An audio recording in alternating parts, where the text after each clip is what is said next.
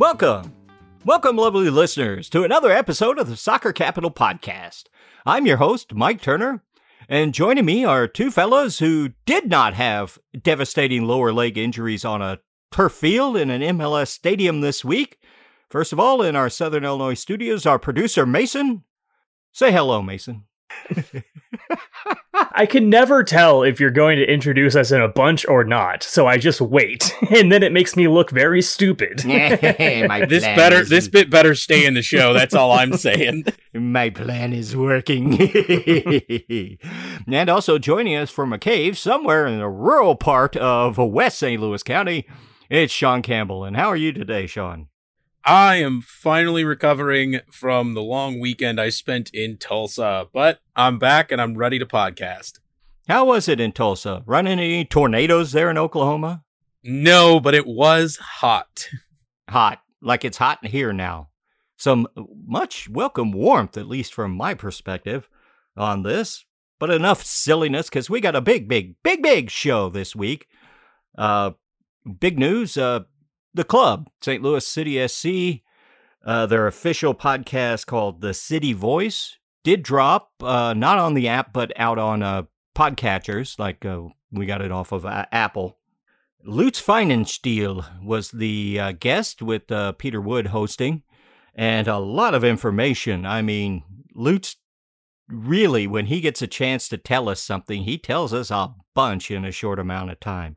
So we'll do what we do to kind of cut it down for you if you don't want to listen to the whole show. Though probably many of you that are listening to us are probably going to listen to it in its full entirety. Uh, Lutz had a lot to talk about, talk about the philosophy of the team, vertical integration, had some breaking news on the academy, things to say about City 2, and uh, and also had a lot to talk about how hard they are working and how especially he and Bradley Carnell are working a lot, a lot of hours a day. So apparently they're not as fully staffed as we might imagine, or perhaps this is the way it'll be. It's just very busy time for them trying to build a club, which I imagine mm, takes a little bit of work. Unless you're like Charlotte that waits till the last minute, then becomes a lot of work in a short amount of time. Uh, one of the things Lutz did say about uh, working so hard is that, uh, and when it comes to looking at who to sign players for the club, he's on the phone 16 hours a day.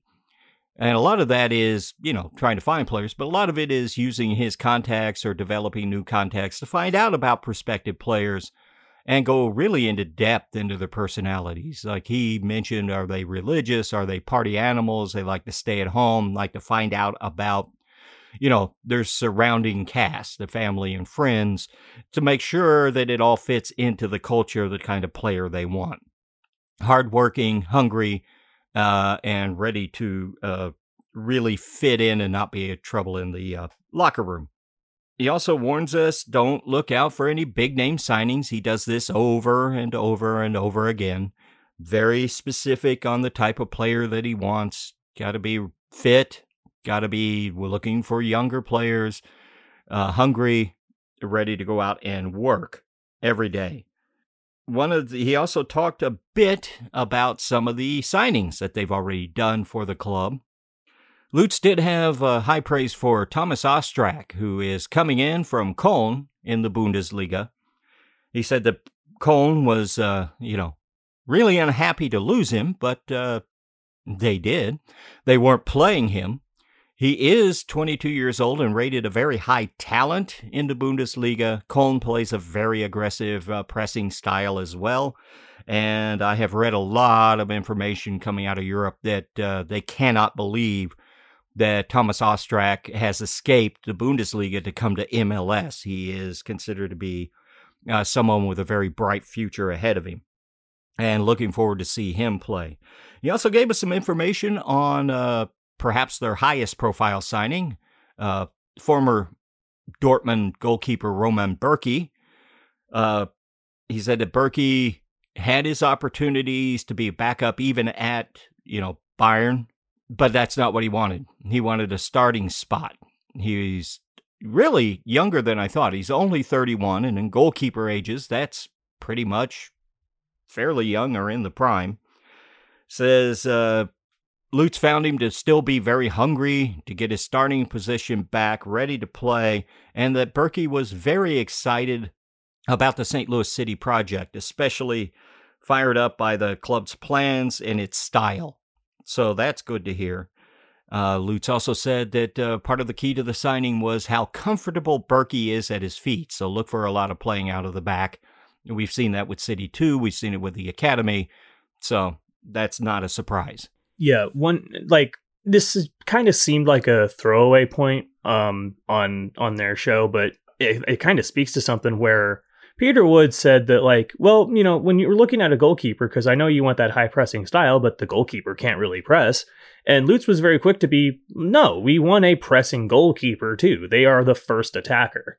So, you know, that seemed like almost like a throwaway comment, but that's exactly what he's talking about is is getting that play out of the back, I think. And and also being accurate on stretch passes as well if you're going to be pressing forward very much. Yeah, sort of the sweeper keeper that really came out of Germany, Manuel Neuer being always the first one you look at for such a style of goalkeeper. And uh, also with the press, you know, the goalkeeper is there to help organize uh, the press against it and be that uh, that safety net as well to be in the right position when you know what a press is coming. You can't just stick an ordinary goalkeeper into that system and have them know exactly what's going to happen, especially uh, if you're if it doesn't work. On the field of soccer, there is one quarterback, and his name is the goalie. Don't forget another important piece of having that high pressing keeper is they're going to be prone to coming out and aggressively attacking on the on, when the other team's on the counter.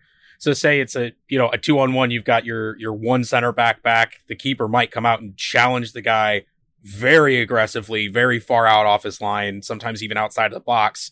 When you might think, oh no, don't do that. But if it's someone that's played that style for a long time and knows what he's doing, I, I have full faith in him to, you know, play that that high press even outside the box as the keeper. It helps keep that defensive line high and really compacts the game. And as long as you've got, you know, good midfielders, you can really pick through the spaces while the other team's just clogged up and can't get anything going. Yeah, if you watched a lot of this style of play, you'll notice that goalkeepers will get burned by doing this uh, the sweeper keeper style of coming out aggressively. But more often than not, they're able to cut down the distances, cut down the angles, maybe even get to the ball first. Uh, and uh, more often than not, they are actually breaking up scoring chances more than uh, giving them up. And by a wide enough berth that it's well worthwhile if you've got someone that can effectively do that. Uh, Lutz also, speaking of defense and the spine of the team, he intimated that they will soon be announcing a defense, uh, defender signing to the club. It's kind of an open secret. Yeah, that, who uh, could it be? Who could it be? Could it be It's coming me. from It's the... me. It's me. I'm coming it. out of retirement. yeah, That's a big breaking news. Yeah. It's Sean Campbell coming from Arminia Bielefeld. No, no, I take it back. It's actually Joakim Nilsson. Uh, strong reports coming out that now that the season's over, Bielefeld looks like they're going down. Uh, the signing is announced, uh, or at least been leaked and will be announced soon. Yeah. So that's the big open secret. Of course, any reporter will tell you, no matter how strong the reports are, before it's announced, before the signing is done, uh, anything can fall apart. Yeah, and this is what we said a couple of months ago when it first was like an open secret as well that they had agreed to this transfer, but it was supposed to be kept like hush hush. Was well, anything could happen, and anything still could happen. It has not been announced, but it's basically a done deal from all reports. Lutz also s- talked about João Klauss, uh, the striker. Uh, Lutz, of course, signed him when he came out of Brazil into Germany and said he kept trying to sign him as uh, Lutz moved around to teams and uh, uh, he was just too expensive. He says Klauss learned at Hoffenheim, so he's very familiar with this system. Uh, did mention that uh, Roberto Firmino of Liverpool also was noted as learning this type of style at Hoffenheim. And he also mentioned that Klauss, he's expecting him to score in MLS, but says one of the other things he's good at, he's a good pressing striker. which is, of course, very important for the preferred style of play. He's also very good at being one of those strikers that knows how to play his play in other players for their chances to score, which uh, is often forgot of as a very important part of a striker. Everybody looks how many goals they score, but how do they set up the entire attack and uh, you, use their movements to get other people open in various areas to score a goal? Yeah, because you can play you can play a striker position unselfishly, and what that does is that opens up other players to score. You don't have to be the only scorer up front but but at the same time you have to be selfish enough that you draw the defenders away to provide the space for the other attacking players to then mm-hmm. lay the ball off to them and put the put the balls in the net. Yeah, you still have to be lethal. You have to represent a threat. Otherwise, no one's going to fall for the bait. And uh, for a point of example, uh, the later on in qualify World Cup qualifying, the use of Jesus Ferreira as really working as more of a false nine for the U.S. men's national team was his movement in the box. Uh, and uh, Berhalter really liked that for the system. It gives you an idea of kind of uh, what that movement means to uh, the attack. As for hiring and staff, talked a slight bit about uh, how important uh, not just collecting data is on players, but uh, analyzing it and how to use it, and how big numbers don't necessarily tell the whole story it's what the usefulness is of those numbers and uh, how they are right now in the process of hiring a full data staff, which will be used because, as Lutz says, I'm not a data scientist, nor is John Hackworth or Bradley Carnell. So it's an important part. Not every MLS team is really fully invested in this, but the ones that uh, know how what's going on in world football and are ambitious are hiring uh, robust staffs in, in data analysis and uh, uh, data science. Sabermetrics comes for us all. Yeah. Says that uh, Bradley Carnell, uh, Peter Wood asked him, is people said it's kind of a risk hiring an assistant coach. He says, no, after watching, we he was our number one choice. We, I don't think it's a risk at all. And watching work, he's very comfortable. Uh, he said that uh, being prodded there's a very much a family atmosphere that they're building. He talked about the Taylor family, how everything's, you know, that starts it off from the bottom, top to the bottom, tells you a lot about the culture in the club. Also tells you about a club culture that probably fits in very well into the St. Louis region and this area of, of the country. He also was asked about comparisons to other teams' style he mentioned Leeds, first off, gave a mention to, you know, Carnell's former team, Red Bulls New York, and Hoffenheim as well, but says ultimately comes down to it's going to be the St. Louis City style. Yeah, which I think is correct. Um, we've been we've been calling them comparisons. Lutz called them called it benchmarking, which I think is more accurate. We are not expecting to play exactly like Leeds, exactly like Red Bulls but we are expecting a similar type of game. And we've always said that, but it can get misinterpreted as, oh, you're going to play exactly like Red Bull. It's like, no, I don't think we are. No, I don't think so either. Uh, also, in a self promoting style of, of uh, a sort of way, if you are going to listen, if you're not going to listen to the full podcast, we encourage you to go about 55 minutes and 30 seconds in as uh, we got a question in to Lutz during this podcast. Pleased to be chosen for such a thing. And uh, in response to the question, Lutz says he's very, very excited to be uh, included into the Leagues Cup, the full Leagues Cup between MLS and Liga MX clubs next year in 2023. In the first year, he thinks that uh, such high level competition is essential to what they want to do, and that they're very much aiming to get involved in the CONCACAF Champions League as soon as possible. And, and since you didn't say what it was, the question was: Is Lutz looking forward to competing in Leagues Cup or not? Pretty much, yeah. I was hoping somebody might just search that out if they're really concerned. Uh, mention how, uh, for another fan question, mention how uh, He was asked about how, if any St. Louis like veteran players that are out there might be brought in for the club. He kind of hedged on that. They don't, a lot of them that are overseas don't really fit into the style or the age demographic, fr- frankly, of what they're trying to do. He did mention, however, that he's very open to having them come into the club in some sort of organiz- organizational role and how that history and that veteran leadership would really help the club. So that's more of something to look forward to rather than seeing them signed as players. And uh, I think the first name that comes to mind of what people are talking about is Tim Ream. Will Bruin's another one that pops up, uh, etc. Also, one other fan question came in from uh, in St. Louis soccer, the ubiquitous Matt Baker.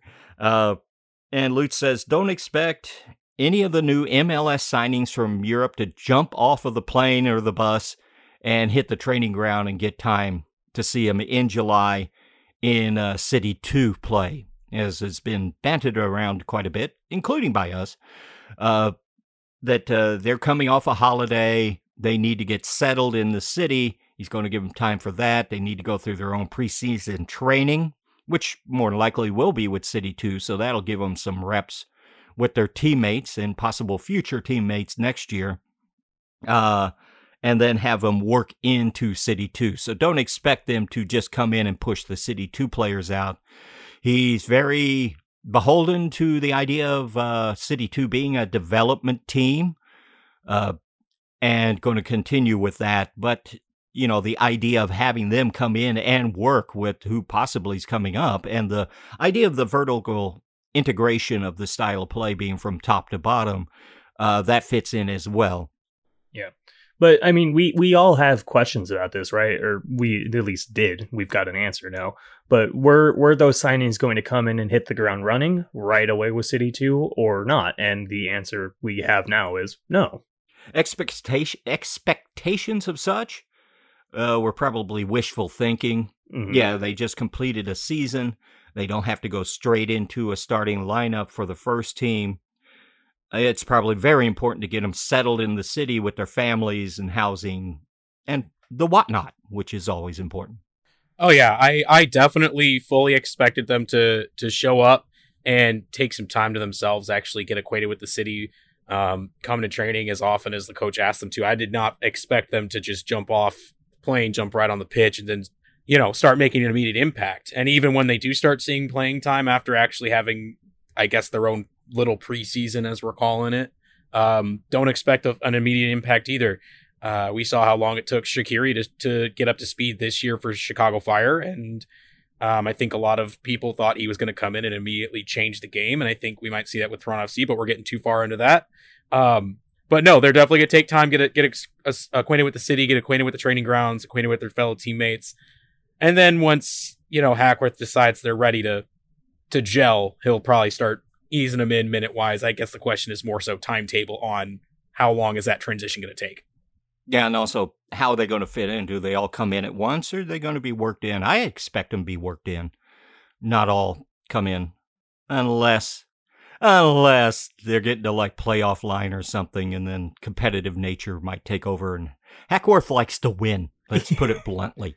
Which is nice. I, I, I also like I also like for my team to win. Yeah, I, um, I, if you're if you're in the game, you're you're trying to win. Yeah, it's just a blanket statement. Yeah. But then like another side of like wishful thinking here was that we like, you know, even when they did finally hit the pitch, whether it was right away or after after a little uh training, that they were going to come in and make a huge impact and I don't necessarily think that's true either. I, they're good quality players, but there's a lot of good quality MLS level talent in these two teams as well. And going back to the Sean's comments about uh, Shaqiri, and how it took him to get up to speed. Lutz did mention how he expects, you know, MLS to grow even on a higher uh, echelon of top leagues in the world, and players like Shaqiri that everybody expects to come over from the, uh, as some people might think of it, the magic pill of just having played in Europe and then dominate in the domestic league. There's a lot goes on in the domestic league, and they don't always come in and dominate. Often from Europe, they don't it's South American players that uh, get more acquainted more quickly that we see than those coming from Europe. So Goes back to the cigar comment. It kind of does, and that's he didn't mention it by name, but when he talked about the type of players he'll be signing, it won't be somebody that comes over, uh, makes headlines, but jogs for you know 600 minutes a game and only is able to score a couple of goals. Yeah, I mean, he talked about he talked about losing the retirement league identity league wide and things like that, and I think that he definitely wants to avoid that. You can tell from you know the players that he's scouted and signed that these are guys that want to win still. They're not just looking to get a paycheck. And really, that retirement league has, in fact, gone away. It just holds out in certain top level leagues across Europe, especially with the media in Europe and especially with the media in England. Uh, been enough comeuppance uh, players coming over. They're not ready to grind on this. Uh, they get washed out pretty quickly. Uh, and you're starting to see more and more players in Europe that maybe want a chance to come to MLS, perhaps see their playing time in the future, because it's going so young with all the teams trying to get younger, or cheaper players in that people, good players are being pushed out of positions younger and younger. Uh, they're looking more and more coming over the ML to MLS. One, it's a very professionally run league that they get paid. Uh, the quality, when they look into it, they're surprised at how high the quality is. Uh, so you're seeing more and more of that. And and plus the academies have really lev- raised the level of play of the domestic players to fit in with uh, more talented or uh, better trained in their younger lives uh, compared to way it used to be just a few years ago in MLS. Uh, they they're finding the quality of their teammates to be much higher in MLS. That's not a surprise to anybody that's paying attention.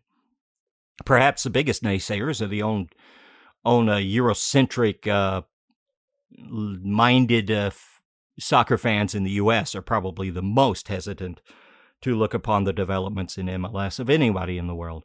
Certainly, uh, when it comes to signings and finding talent, the clubs themselves and sporting directors and scouts fully well know about MLS, and that's why you're seeing Liga MX and South American uh, players trying to come to MLS because they know that those clubs are looking to MLS to find uh, to find players, quite frankly, that they can exploit, get cheap, get young, and get them over to Europe. And that's the wave we've been seeing since Alfonso Davies and Christian Pulisic broke out in Europe. That's a lot about what Lutz had to say about the main club and the franchise itself for St. Louis City SC. He had more to say, and uh, we'll break that down as we go through. But uh, wanted to bring up uh, a little information and uh, hit more closely upon uh, the MLS Next Pro uh, team, St. Louis City 2. producer Mason and I, we did make it to the game this past weekend against Whitecaps 2, coming in from Vancouver and uh, made it to the tailgate to the game. And uh, what's some of your takeaways from that, Mason? Uh, I, I'm uh, I'm out of shape because uh, uh, whew, I got pretty gassed being in that uh, in the supporter section.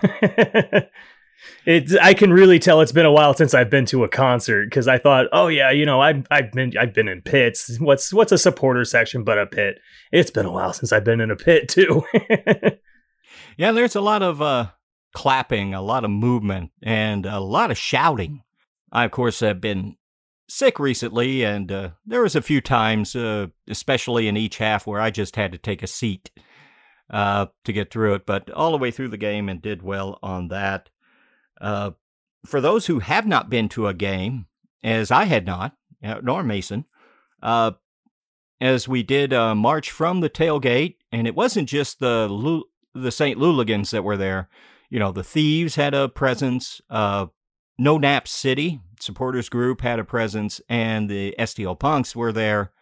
Uh, and we all did a combined march out of the uh, parking garage where the tailgate was, uh, which worked pretty well actually, and uh, led to the stadium. As we're out there, there were certain people would show up, make noise.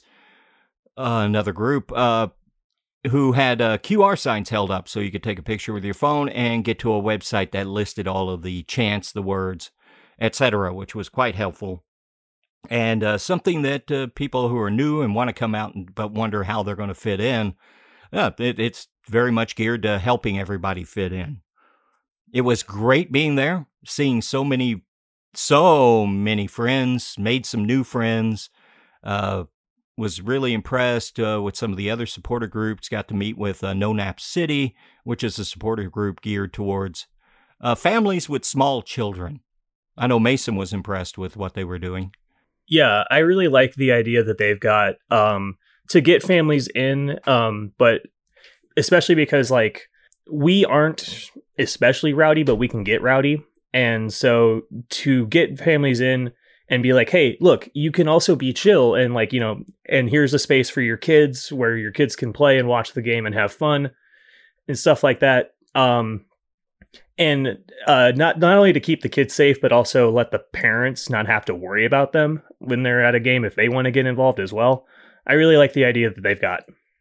Yeah, and uh, the punks also had their table up there. They're very much in entwined with mental health issues, which you know most people out there, including some of us, have had real issues with mental health in the past but it affects everyone either directly or indirectly because of family and friends. It affects almost everyone. Uh, kudos to them. Yeah. Plus, I like uh, their style. Yeah, me, me too. Surprising to nobody, but um, yeah, I saw they had stuff out for Hope for the Day, and I was like, oh yeah, I know about that organization. They were like, yeah, I saw it on a merch table at a show once, and I was like, that's exactly where I saw them too. and uh, the thieves, they're there to support uh, underrepresented groups, marginalized people. Nah, so that's a good way of putting it. Um, women, queer people, homeless folks.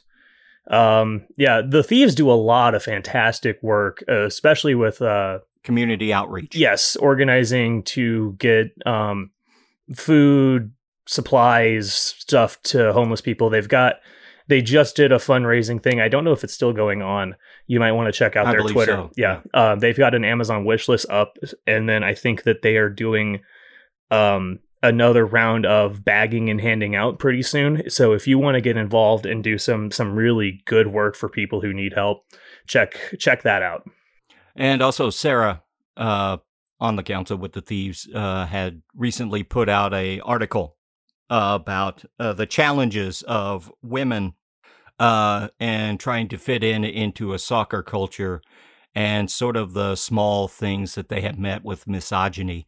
And that I highly encourage everyone to check out as well. Mm-hmm.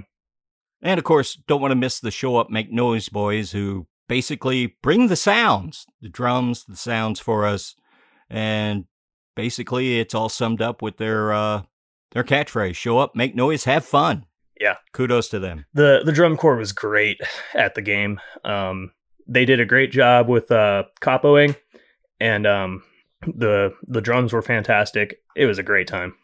And uh, those were the uh, supporter groups that were there. There's other supporter groups out there, not always some that we're that familiar with. And uh, if you have a supporters group that you want us to be aware of, because we're going to take time to uh, uh, explore these in more in depth in the future, uh, you can go ahead, uh, if you're with a supporters group, you can hit us up at Soccer Capital on Twitter or email us at soccercapital at gmail.com. As for the game itself, well, you know, when you get a bunch of like minded people coming to a game as supporters groups, there's a bit of a party atmosphere. It's a lot of fun and very inclusive. So if you if you're a listener that's never been to one of these, you're going to find friends somewhere amongst there. Uh, everybody's a lot of people tend to, uh, especially that are there, uh, reach out, find a face, and introduce themselves. Not always brand new people, just people have met. Happened a lot. But for the games itself, ended up being uh, rather disappointing at the end after being rather enjoyable for most of the show. Yeah, it was a a tough result, I think, is how I put it, because we ended up losing 2 1 on some real tough goals in the late in the second half. Yeah, it was a very strong showing in the first half. Uh, the goal for uh, City 2 came from uh, Kwame Ua, put in a great cross. Josh Dolling keeping his form going. uh, from the trip to RSL was able to head it home. Got that first goal. They created a lot of chances, but the final pass or the finishing wasn't there. After the game, post match, uh, John Hackworth lamented how they blew their chances to really stretch the lead out and keep uh, the Whitecaps 2 in the game. And that was important because even after the half, uh, City 2 came out and was still pretty dominant in the game. They really controlled the game for, I would say, most uh, of it. yeah. about three quarters. Yeah, uh, but they got a Roberto Antonio goal in the 76th minute. And that's what we've seen released from yeah. City 2, from City, from uh, FotMob. But on the Whitecaps official website, they've got the player listed uh, that scored as Owen Antoniuk. And on MLS Next Pro, they have it as Robert Antonio. Antonio. Yeah, so we've got we've got uh, a man with three names here. Yeah, who I think scored we this have goal. an infiltrator. Somebody needs to vet this guy again.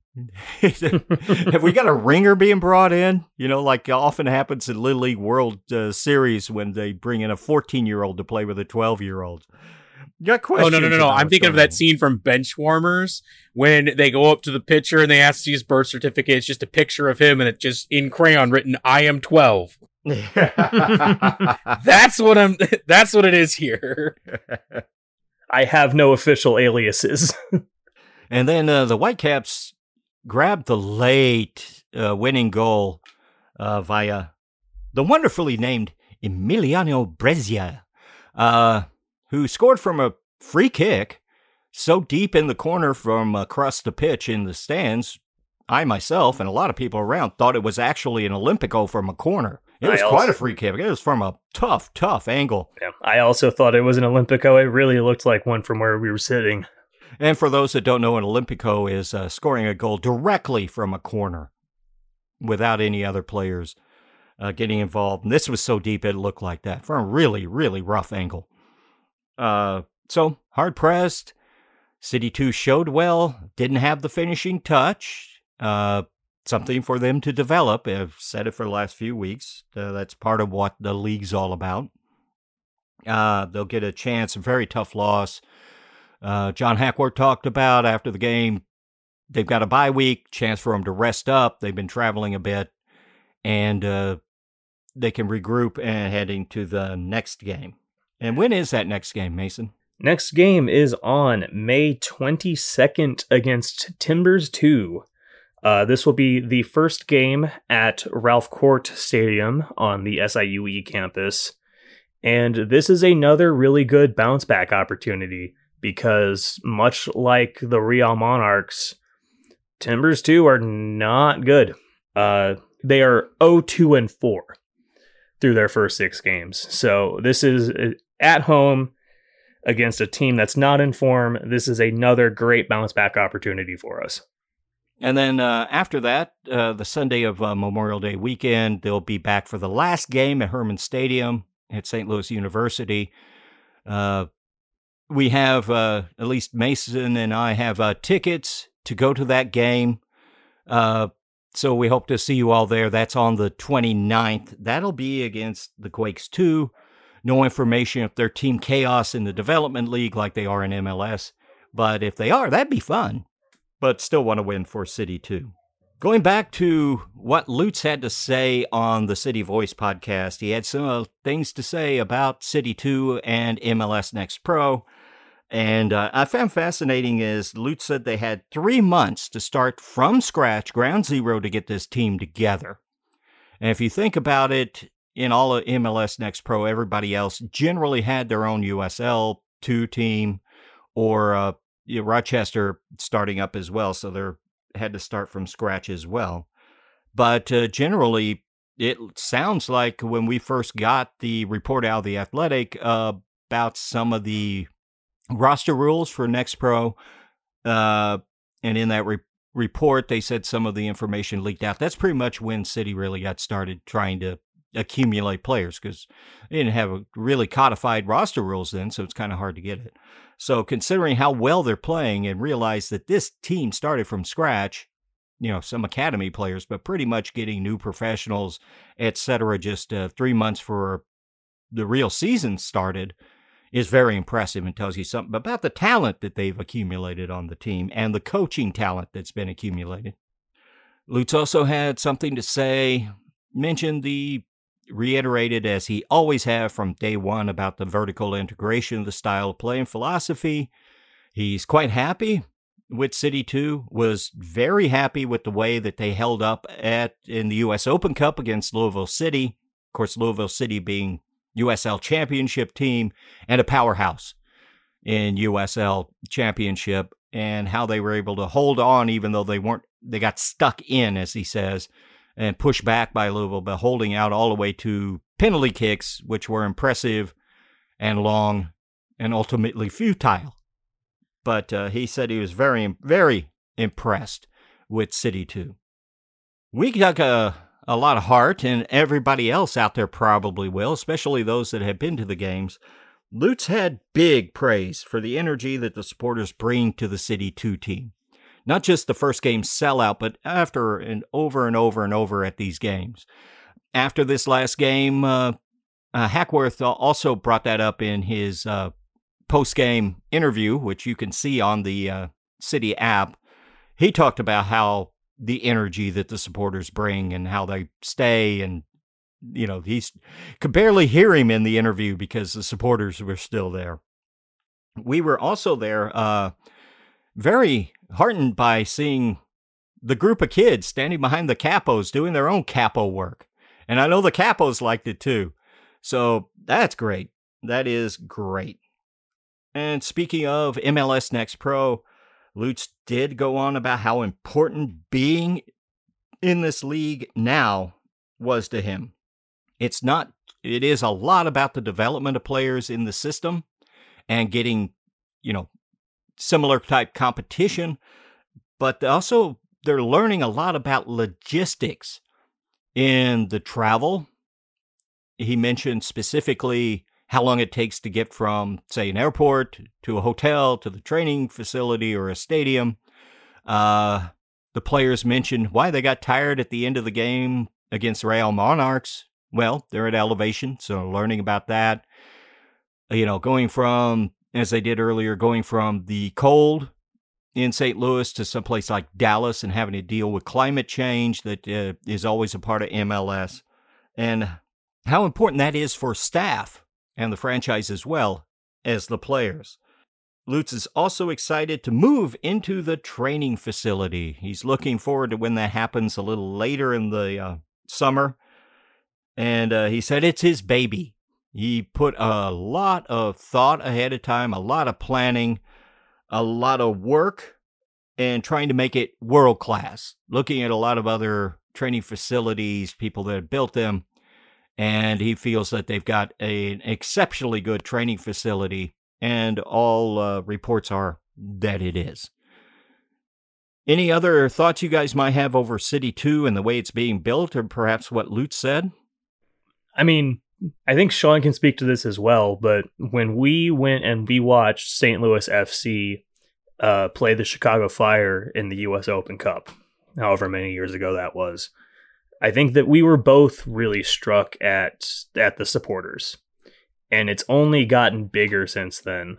So I I'm glad to see that that people in the organization appreciate the passion that the supporters groups bring, but I'm not surprised. I'm not surprised at all. They've always been like this. Oh yeah, 100%.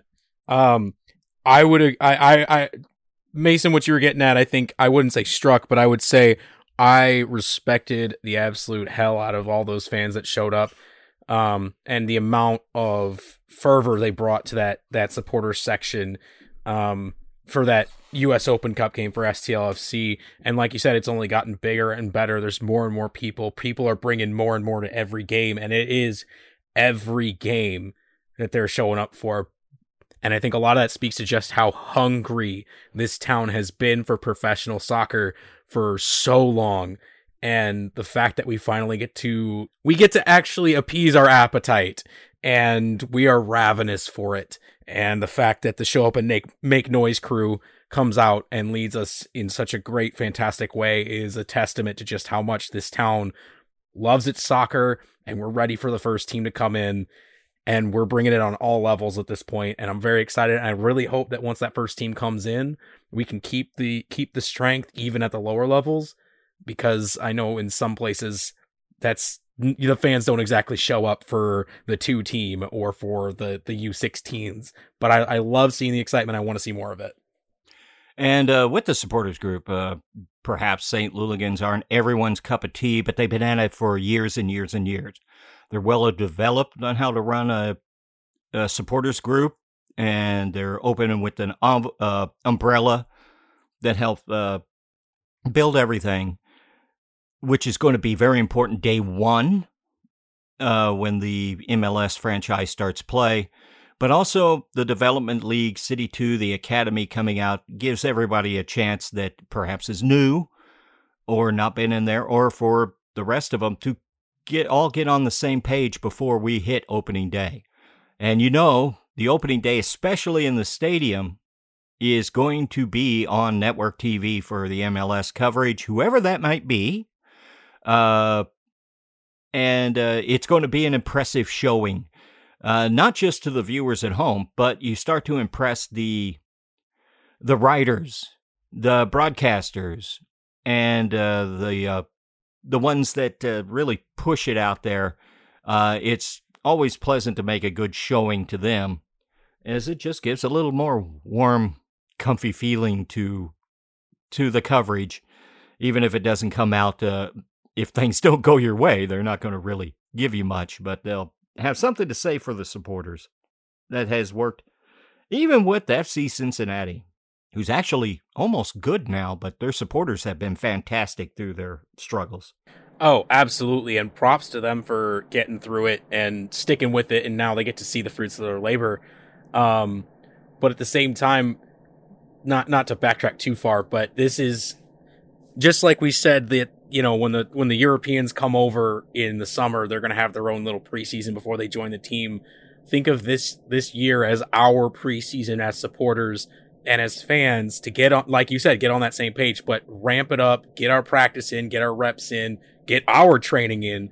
Um, and the fact that we could do it in such a close proximity to City 2, to the U16s, the 17s, and the the high five line at the end of the games right now is just it, it really makes it feel like they're trying to make the supporters just as much a part of this club as the players and the staff and the coaches and the front office. It it is a city effort. And I love that ethos that's seeping into this team and this culture. Yeah, I know um, from uh, from Josh Yaro's Twitter account, he absolutely loves the supporter sections. Uh, he really feeds on the on on the energy that we bring as well. So, uh, and I I think that it's fair to say that that extends to the other players as well.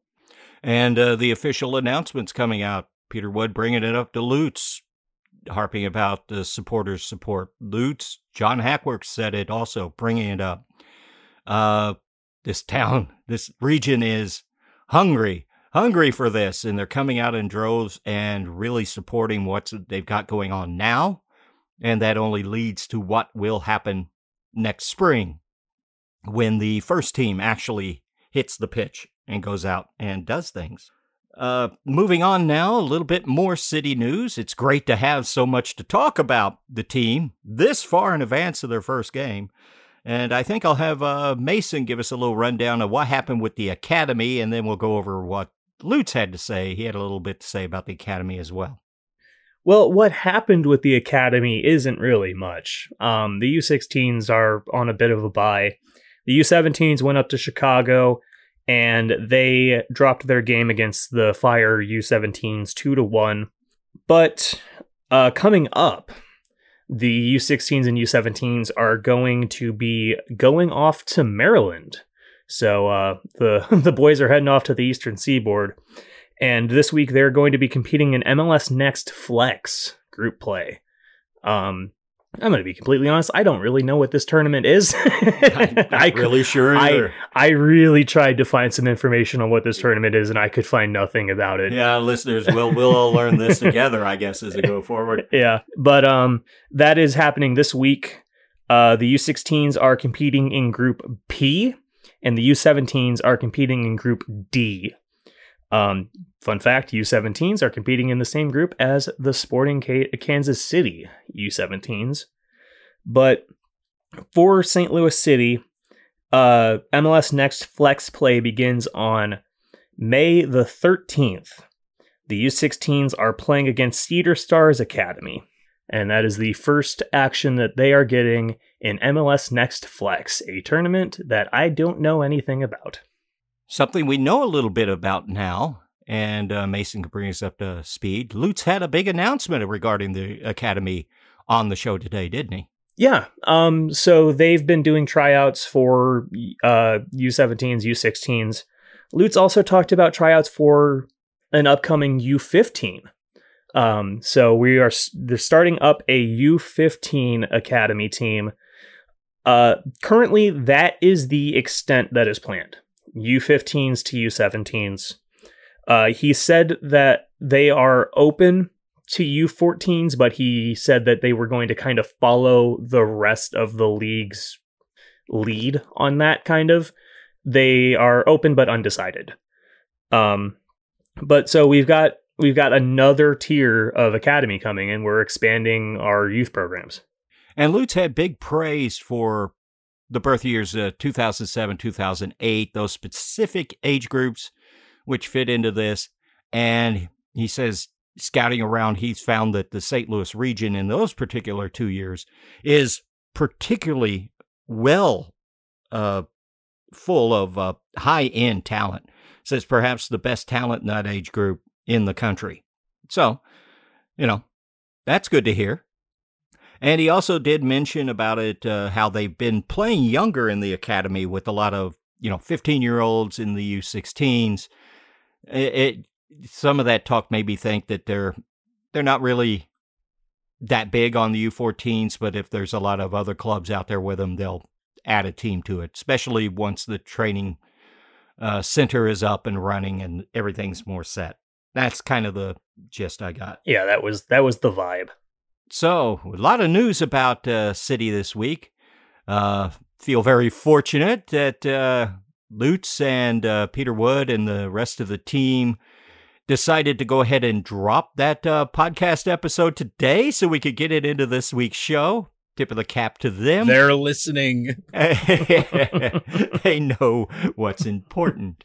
and also a lot of coverage and you know, we took about as much time covering what Lutz had to say as he said himself. And so when the head of the team is dropping lots, and I do mean a lot, of pearls of wisdom, uh, you've got to pick them up and uh, go ahead and cover them. That's what we do.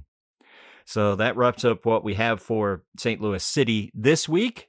Uh, we're going to take a break and uh, come back and talk CONCACAF Champions League. We must, and a little wrap up of MLS as well. So we'll be back with you very shortly. See you on the other side.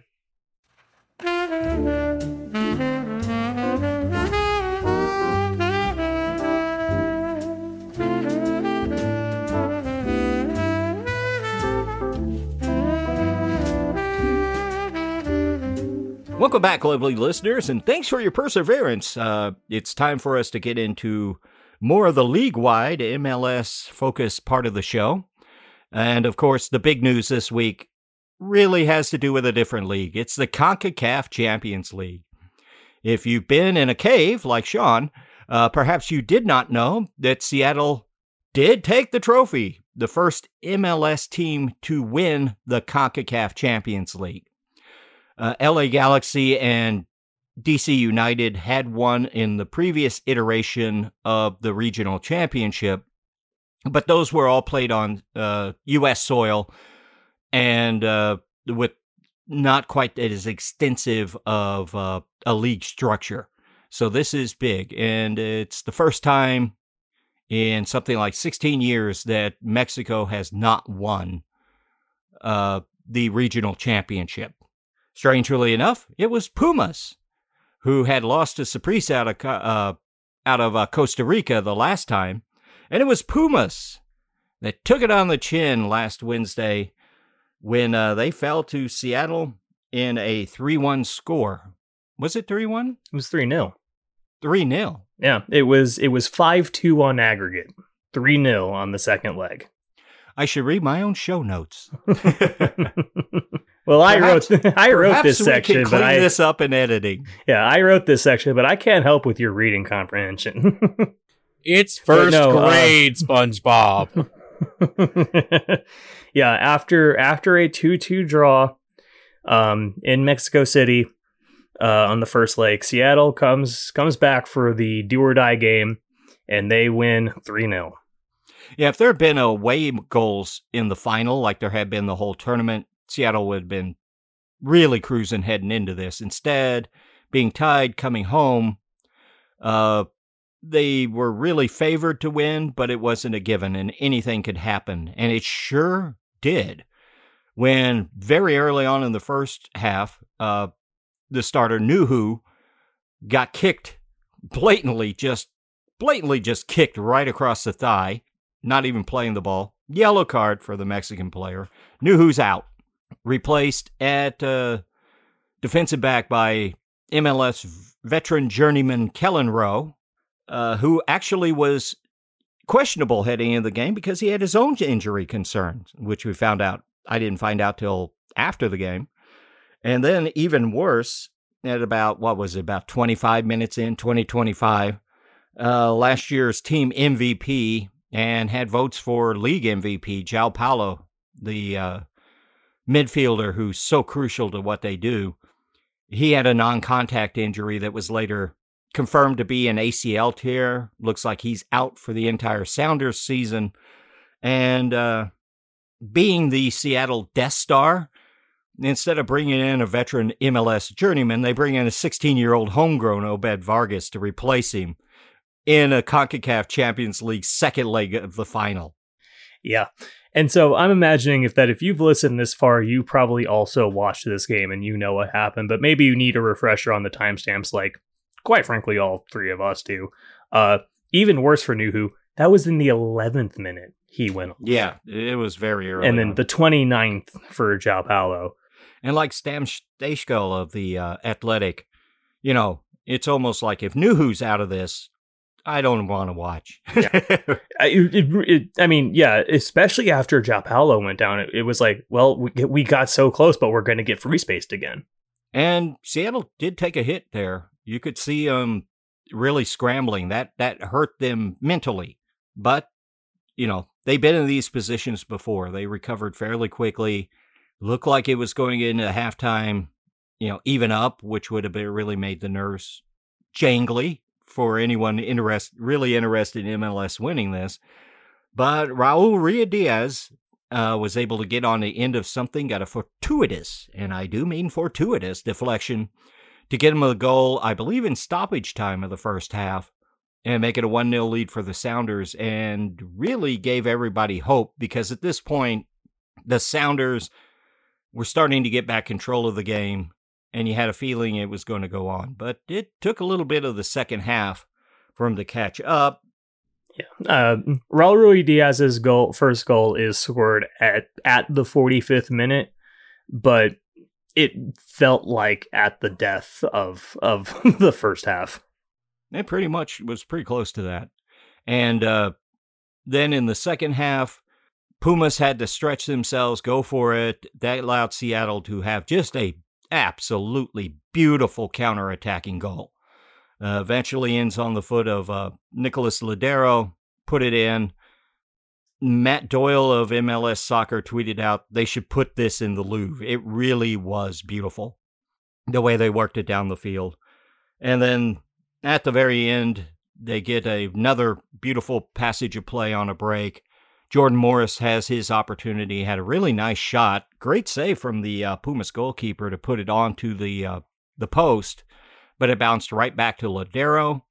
Reed Diaz is right in front of the goal, and uh, I found it funny and also tells you something about the quality of Seattle that Ruidíaz immediately just fell to the ground. That took him out of a chance of being offside and also got him out of the way of Lodeiro's shot because he knew what was coming.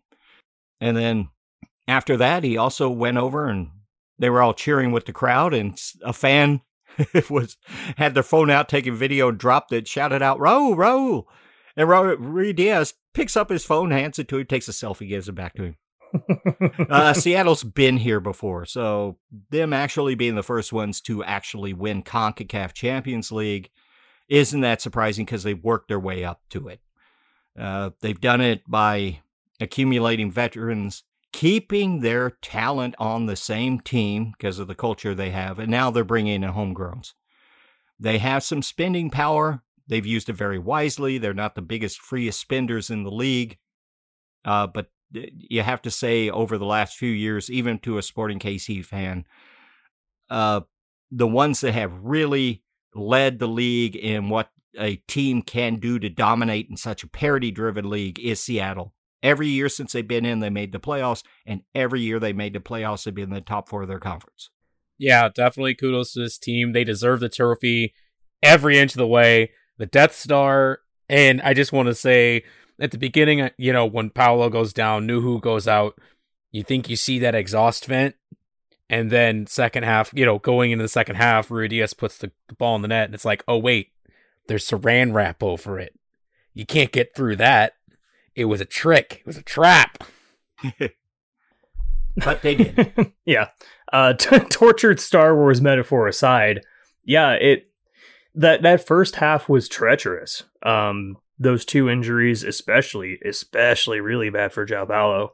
But um, those two injuries like, well, we got to the doorstep again, but you know, it's happened to us before. The doorstep's the closest we're getting. And then Ruidíaz. and uh, speaking as we mentioned the Seattle Death Star in MLS, one name we haven't mentioned was their free agent signing from Real Salt Lake, and perhaps the biggest free agent signing in the history of the league was Albert Rusnak. We didn't mention him, but he was crucially important to what they did. At the beginning, they talk about how everybody was hyped up, big crowd, six over 68,000 in Lumen Field showed up on a weeknight for this game. Kudos to the city of Seattle and environs. Uh, but Rusnak, everybody's hyped up and he's calming them down. Now, a lot of the play went through him. Uh, he hasn't had the greatest start to his career in Seattle so far this season. He really was the linchpin of their ability to win this match in this game. Yeah, and I mean, also shouldn't go unstated. Um, we speculated that this was going to be the the most attended CCL final, and it was. Um, I think that this was capacity for Lumen Field in its soccer configuration. I think if they wanted any more people, they would have had to do expanded Seattle Seahawks configuration. hey, Marshawn Lynch they did open that up. In game. yeah, they they oh, did open man. that up.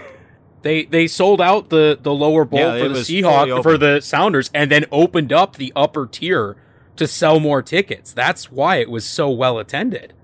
I I think that I think I, I'm not hundred percent on this, but I think that there are some really high seats that they sell only for Seahawks games that have obstructed views that did not sell out that they didn't open. I but I might be confused on that. Could be. It could be also the wider pitch limits of seating. There's a higher capacity in the stadium, but we don't know if that's for just Seahawk games or for Sounders as well. No, it doesn't matter between that and the crowds in Mexico City for Pumas, there's big crowds for both of these games. And Seattle performed very well in front of those crowds. Coming back from 2 0 at the very end of the game in Mexico tells you everything you need to know about this team.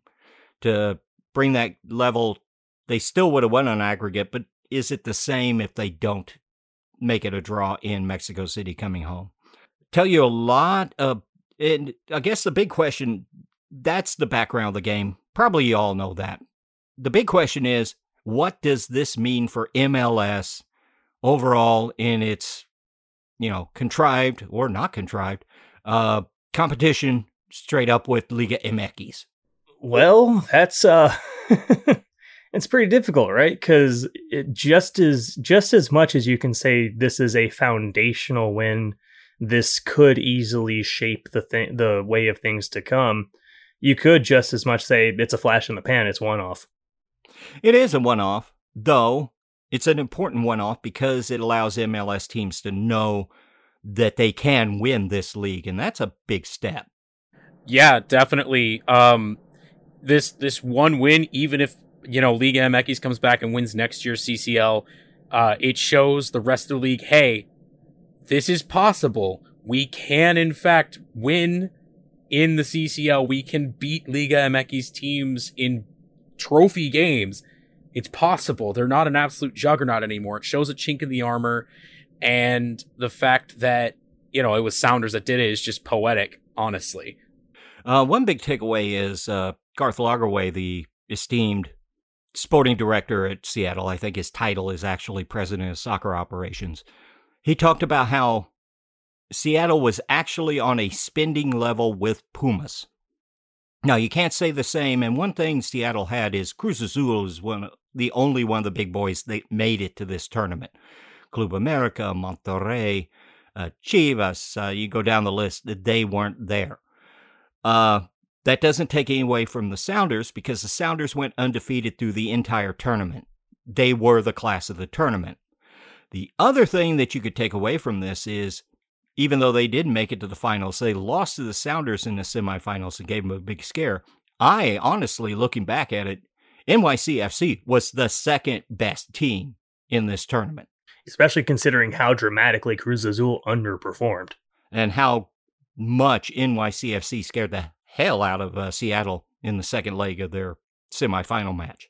Uh, I myself got onto a Twitter Spaces with Alexi Lalas uh, yesterday and I asked him about the dynamic and how this changes it between MLS and Liga MX. And uh, if you don't know, Twitter Spaces is sort of a live form thing. Alexi does it all the time. He basically uses his call-in show. It, they they've they they've reinvented chat rooms, but yeah, with actual chat.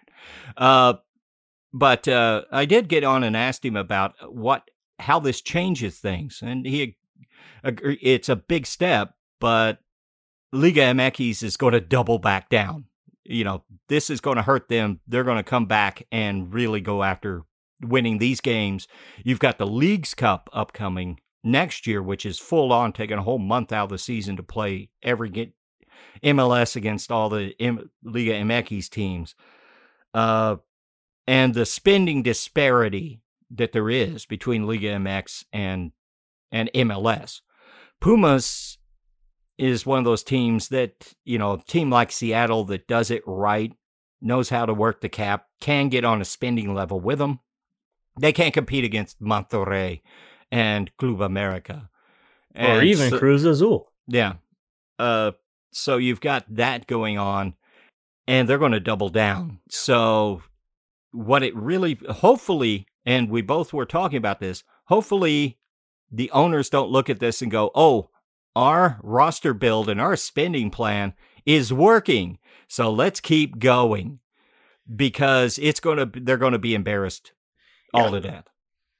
But also, let's acknowledge that they very, very easily could say, look, it works. We won CCL against Liga MX. And uh oh buddy, I got to tell you you're really looking at it the wrong way if that's your takeaway. uh Alexi and I agree we both really want to be in those owner meetings because the nouveau riche owners coming in uh, want to, you know, loosen the reins and do it. And the old style owners are going, oh, you guys are in it now. You weren't there in the bad old days when we lost money everywhere. There's a very viable uh, argument to that. The, the new guys they're pouring in $285 million in expansion fees alone. And a requirement now is you have to get your own stadium built, which more and more is becoming publicly financed. So a lot of these owners are coming in with half a million to three quarters of a billion, uh, half a billion to three quarters of a billion dollars in outlay before they ever get to play. Man, I don't think MLS was big enough to accumulate those sort of debts in the beginning. And the numbers, uh, uh, I did raise the question, didn't have an answer. Uh, you know, will they expand past 32? And how does that change uh, the political structure in the boardroom at MLS? if more nouveau riche owners come in, does that change the voting to where there's changes? But one thing that definitely needs to be done, I don't think there needs to be unfettered spending, but the structure with the buckets is on a creaky foundation. It has to be completely reworked, and there doesn't seem to be any impetus within the MLS structure itself to do that. But we'll see what happens in Leagues Cup and CCL going forward when Liga MX decides to pull the second hand forward and really starts, you know, uh, smoking us, so to speak. But what is this? The third, fourth episode in a row we've had to talk about MLS spending rules. Oh yeah, Uh, yeah. it, it it's it's just not working. It's just not working. But there's a lot of power in those old owners, and they they're loosening up. I mean, when you got New England and DC United and and FC Dallas, and those are some of the owners that have historically been nixing this spending, going out and spending in this offseason to bring players in. There could be possibly the thought that there's a sea change, but I'm not so sure myself. Well, and then I mean, like you look at the the other big four, right? MLB, the luxury tax does not work because if you are wealthy enough, you just don't care. Look at the Yankees, look at the Dodgers. They say, okay, yeah, we'll pay that fine, and we will win however many World Series in a row. I don't care. Uh, you look at the NHL, where Gary Bettman has just completely tanked the league and is not doing anything right except for busting up players' rights. Um, you know, uh, there's not a lot of examples to to go off of here. There, uh, the luxury tax in baseball did work for a while. Uh, the Yankees and Red Sox got tired of spending the extra, but once the Dodgers started dropping the money, well, those big guys were going to have to keep up with them. That's the problem with the luxury tax. It's not, you know, it really comes down to individual owners and how are they going to act. And MLS, to its credit and to its detriment, is keeping from a hand a couple of owners, you know, blowing the whole league out of the water, like happened in the old NASL in the late 70s and 80s. Uh, on the other hand, it's overly constricting. And now they want to be the best league. They want to do this competition with Liga MX. Are they really wanting to compete? Are they really fighting to see that this structure of holding back revenue towards players and spending on the teams is really viable and works? And sometimes I wonder if there's quite a few of them that just want to do that rather than win. Well, because I, like like you said a couple of times, winning isn't necessarily the most profitable move. Yeah. It's amazing that Seattle's been with these salary caps to hold on. I mean, look at who they've held on to.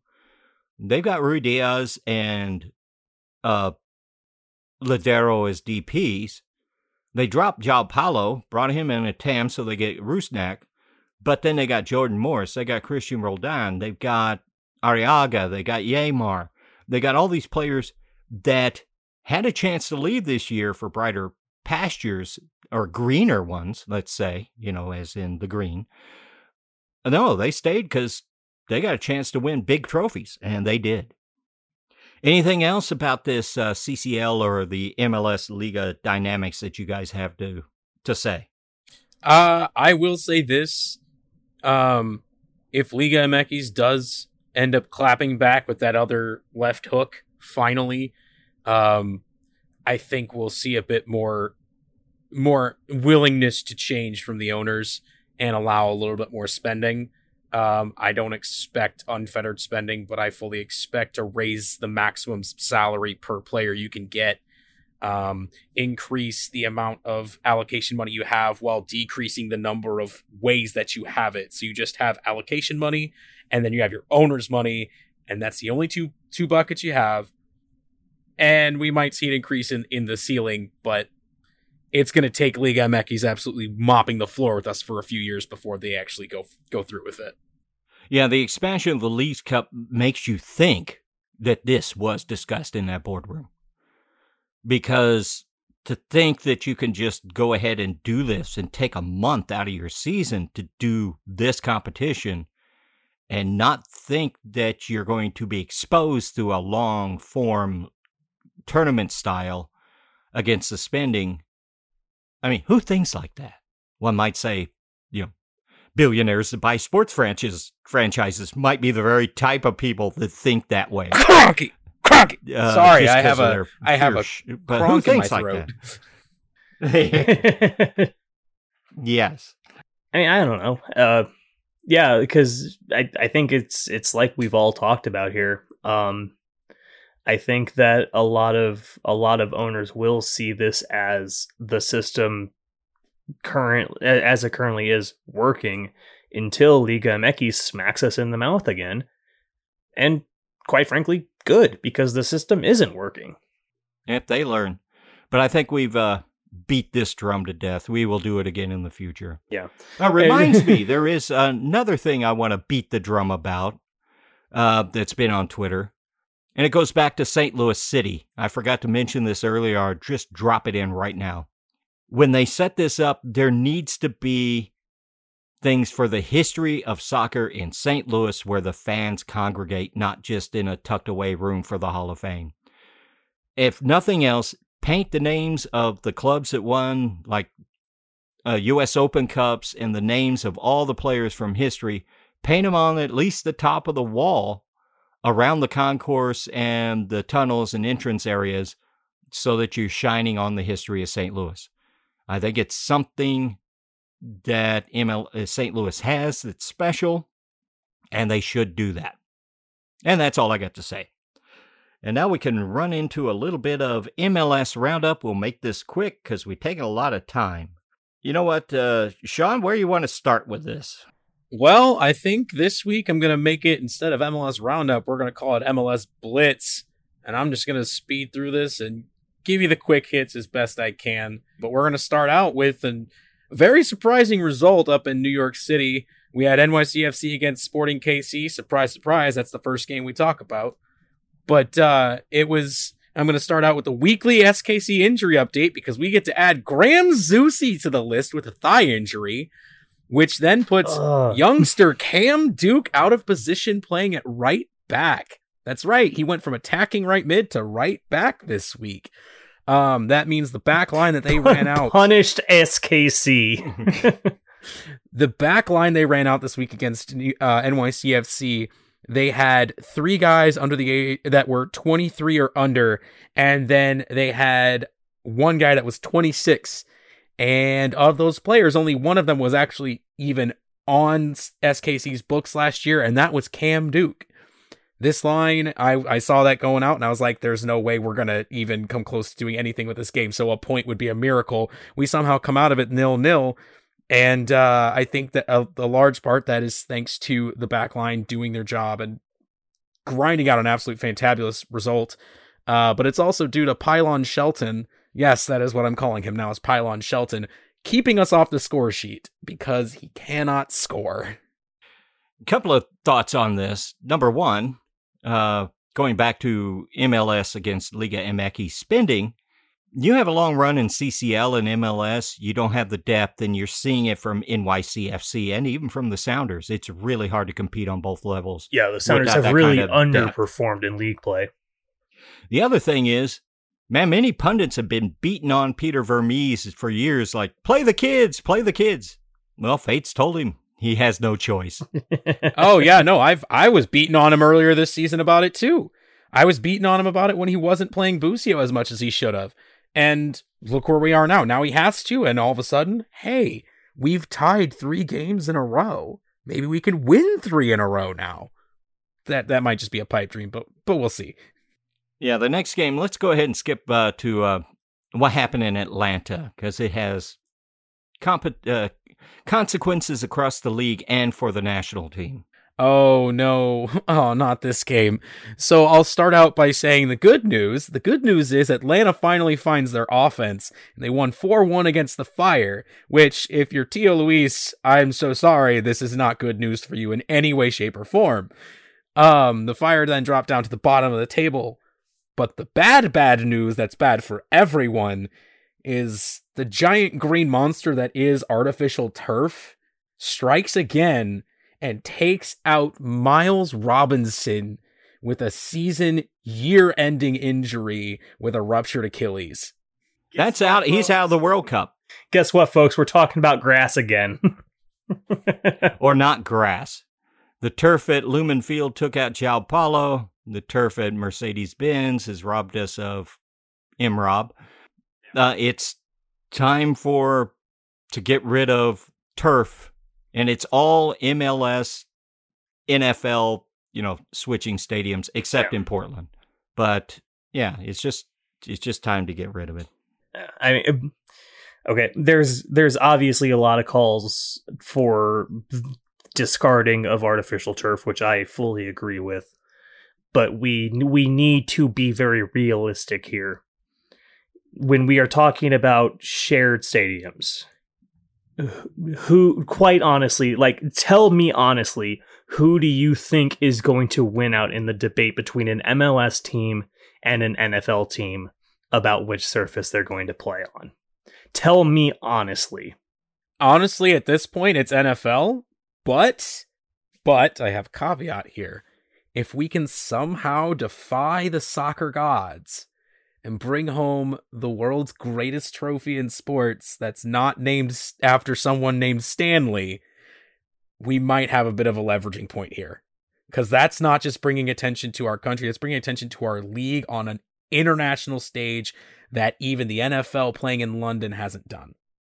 Uh, there are rumors also to get the World Cup in Seattle, which probably needs to be there. They'll change out the grass. They'll have to by FIFA regulations, won't they? I believe That's so. the talk, but how that changes in the U.S. with billionaires and big stadiums and money coming into FIFA's coffers from ticket sales, we'll see. And be- before what I said gets misconstrued, I want to be very clear here. I do not like the NFL, and I do not think that they should have a monopoly on this.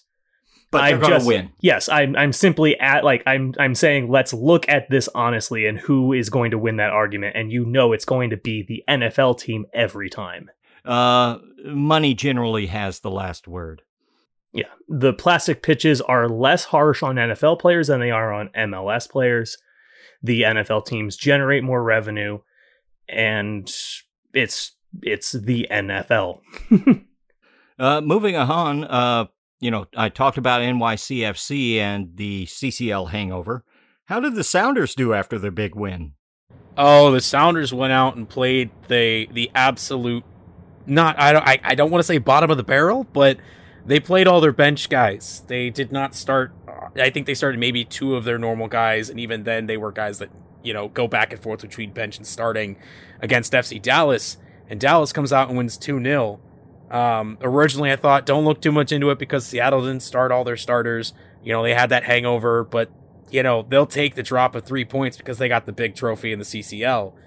Um, but looking at it a little deeper, you have to realize that even without Der Zug, the Jesus and Paul show is still showing full steam ahead for FC Dallas. And that is one good thing that we could look forward to in the U.S. men's national team because those two playing together well at club, I just can't wait for its transfer to country. It's going to be amazing. Uh, good train pun, by the way. Really appreciated that. um, Hey, hey, I'm a train guy. um, it's what I do. you're not the train guy. I'm the train guy. You're the train guy, but I also like trains. anyway, um, yeah, uh, FC Dallas is rolling. Um, I get next week is going to be when we really start to see what the Sounders can do in league play because they have obviously underperformed in pursuit of CCL. Now that they've won, let's see what happens. Without Our- yeah, without João Paulo, which is going to be tough. But let's see how they storm back. Let's see how they do. Because NYCFC came back pretty well after they dropped out of the tournament, and they were underperforming when they were still competing in there. So They get a little break because they're not in the East, because there's a couple of teams playing extremely well that one doesn't expect. And right now, one of those is FC Cincinnati. Oh, Cincy is on an absolute tear right now. They they are just they're playing well. They had two games this week. They won both of them. First off, they beat Toronto 2 0 in Cincy, and then they went up to Minnesota and beat them 1 0. Uh, they're, they're just firing on all cylinders. They're only three points out of first place in the East. This is the team that for the last few years has been guaranteed the wooden spoon is now fighting for top spot in the Eastern Conference. What is the MLS? It's both maddening and exciting because one of the teams that's just as hot as them has its name as Club de Foot. Oh, CF Well, Montreal. we can't be too harsh on Montreal. They are in Quebec. That's why we're harsh on Montreal. It's because they're in Quebec. But no, they're doing just as well. They have one less game played. They have one more point than Cincinnati. And they absolutely put on a clinic against Orlando this weekend. Georgi Mihailovic putting in his name in that hat, like, call me into camp this summer for the Nations League. I want in this roster. I would love to see him. But CFM has been looking absolutely dangerous and lethal the last few weeks, and I love to see it. Joaquin Torres partnering with Georgie in that middle is just it's a it's a joy to watch, honestly. And uh, not really going to go over the game, but just keep in mind, na- uh, keep in mind the name Taxi Fountas at DC United. Keep an eye on him. I think he's going to be good yeah, for the rest of the re- season. Re up on Taxi Squad. As if But, he hasn't uh, already shown himself as being that you know being pretty good, but that's another discussion. And before we close out our bit on MLS, uh, something that needs to be pointed out. Uh, Sean, you've got a little issue with the way MLS video is uh, handling certain parts of their recap of the week. Oh, What's going on with that? Oh my goodness. Okay, so let me preface this by saying, Mason, get ready with the bleep button. You're going to need it probably only once. But first of all, MLS video team slash YouTube team, whoever's running that YouTube channel, you need to get your together. Just get it together, put it in a backpack so you have it all together. This this is the second week in a row that you've put up your every goal of the week in MLS video and you missed an entire game. Granted, last week it was forgivable, I guess, because it was only one goal, but it was RSL beating the LA Galaxy. That's a goal I want to see every time it happens because I love watching the Galaxy fall. But this week, this week is inexcusable. It is the second week in a row. First point. Second of all, the game you missed was Atlanta versus, it was the Atlanta game where it was four to one. You missed that game entirely. Ronaldo Cisneros gets a hat trick in the game. And you missed this game. You even had the highlight video for this game up before you even, I guarantee, before you even started editing that every goal of the week video. You had the footage. You had the footage. Put it in. It's not that hard, I'm sure. Well, I mean, there's minutia there, but you had the footage. You could have done it. But the worst part, the worst part of this whole thing is not only did you miss this game, you used Cisneros as the thumbnail for your goal of every goal video and didn't put his goals in the video. MLS, get your together. I am fully expecting to get backlash from this, and I, I I'm expecting MLS to cancel me and not let me go to another game. But I'm going to show up anyway. I can change my appearance like that.